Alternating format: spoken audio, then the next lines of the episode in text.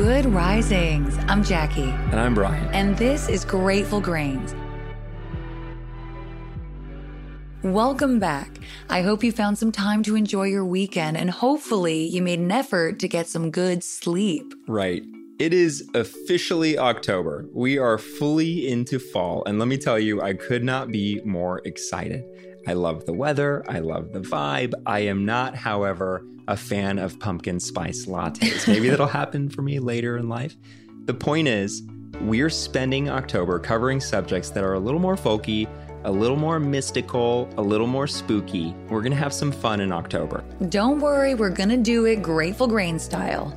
This week, we're relearning the lessons in classic folk tales, the ones we heard as children, and we're starting the week off with The Three Little Pigs. And the story goes, once upon a time, there was a mother pig who had three little pigs, and when they were old enough, she sent them out into the world to build their homes and seek their own fortunes. The first little pig was very lazy. He didn't want to work at all, and he built his house out of straw. The second little pig worked a little bit harder, but he was somewhat lazy too, and he built his house out of sticks. Then the first two pigs sang and danced and played together the rest of the day. Meanwhile, the third little pig worked hard and built his house with bricks. It was a sturdy house, complete with a fine fireplace and chimney. It looked like it could withstand the strongest winds. The next day, a wolf happened to pass by the lane where the three little pigs lived, and he saw the straw house and he smelled the pig inside. He thought the pig would make a mighty fine meal, and his mouth began to water.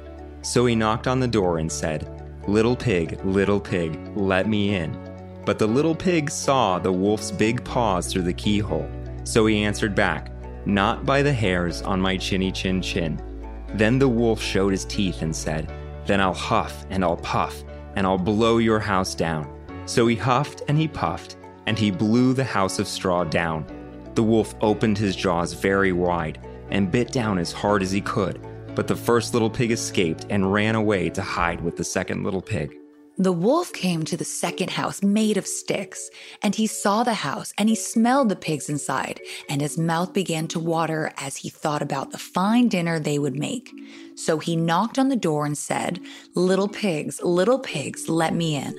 But the little pigs saw the wolf's pointy ears through the keyhole, so they answered back, Not by the hairs of our chinny chin chin. So the wolf showed his teeth and said, Then I'll huff and I'll puff and I'll blow your house down. So he huffed and he puffed and he blew the house down. The wolf was greedy and he tried to catch both pigs at once, but because he was too greedy, he got neither. His big jaws clamped down on nothing but air, and the two little pigs scrambled away as fast as their little hooves would carry them.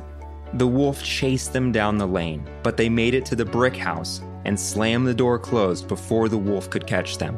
The three little pigs, they were very frightened. They knew the wolf wanted to eat them. The wolf hadn't eaten all day, and he'd worked up an appetite chasing the pigs around. And now he could smell all three of them inside, and he knew that the three little pigs would make a lovely feast.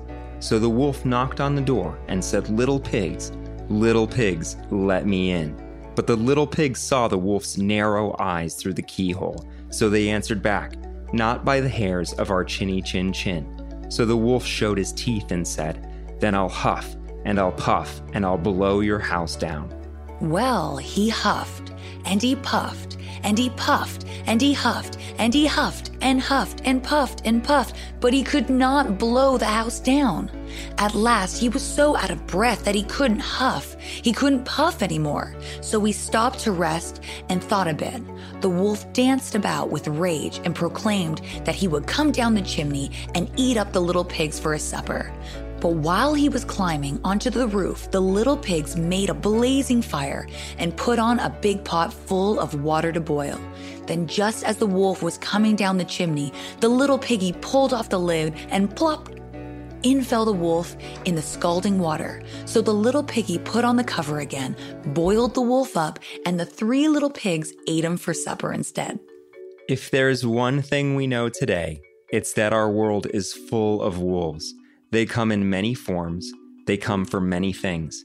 It's the advertising for products we don't need, prescriptions for medicine we shouldn't take, It's alcohol and addictive things of every kind. It's fear tactics, it's political agendas, and social divide. We are literally inundated with wolves knocking at our doors. More often than not, whatever we're discussing on Grateful Grains has to do with what we can do to build our house of bricks rather than straw. We've discussed the elements of a good foundation mindfulness, nutrition, fitness, purpose, and community. It's knowing your values, it's confidence in who you are and what you believe. The wolves knocking at our doors are smarter than ever, and they know us like the back of their hands. They're very good at convincing us to open that front door. Always be on the lookout. Whether that knocking stranger comes in the form of an idea, an urge, or a person, take your time to discern whether it's a hungry wolf before inviting it inside. And if that wolf decides to try to blow your house down, make sure you built it with bricks and not straw.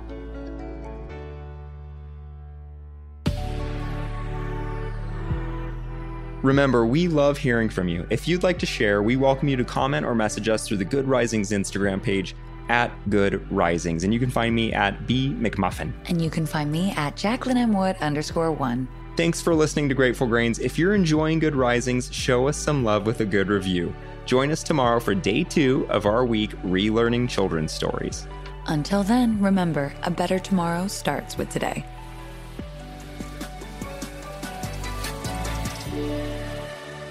Good Risings is presented by Cavalry Audio. Our bodies come in different shapes and sizes, so doesn't it make sense that our weight loss plans should too? That's the beauty of Noom. They build a personal plan that factors in dietary restrictions, medical issues, and other personal needs so your plan works for you. Noom doesn't restrict or shame when you want to treat yourself. Their flexible program focuses on progress instead of perfection. You don't have to give up carbs or anything. And with their daily lessons, you can learn something new about your food choices every day. After just a few days of using the app, I learned how to recognize cues for overeating and how to choose the right foods to feel full. Stay focused on what's important to you with Noom's psychology and biology based approach. Sign up for your trial today at Noom.com. That's N O O M. Dot com and check out Noom's first ever cookbook, The Noom Kitchen, for a hundred healthy and delicious recipes to promote better living. Available to buy now wherever books are sold.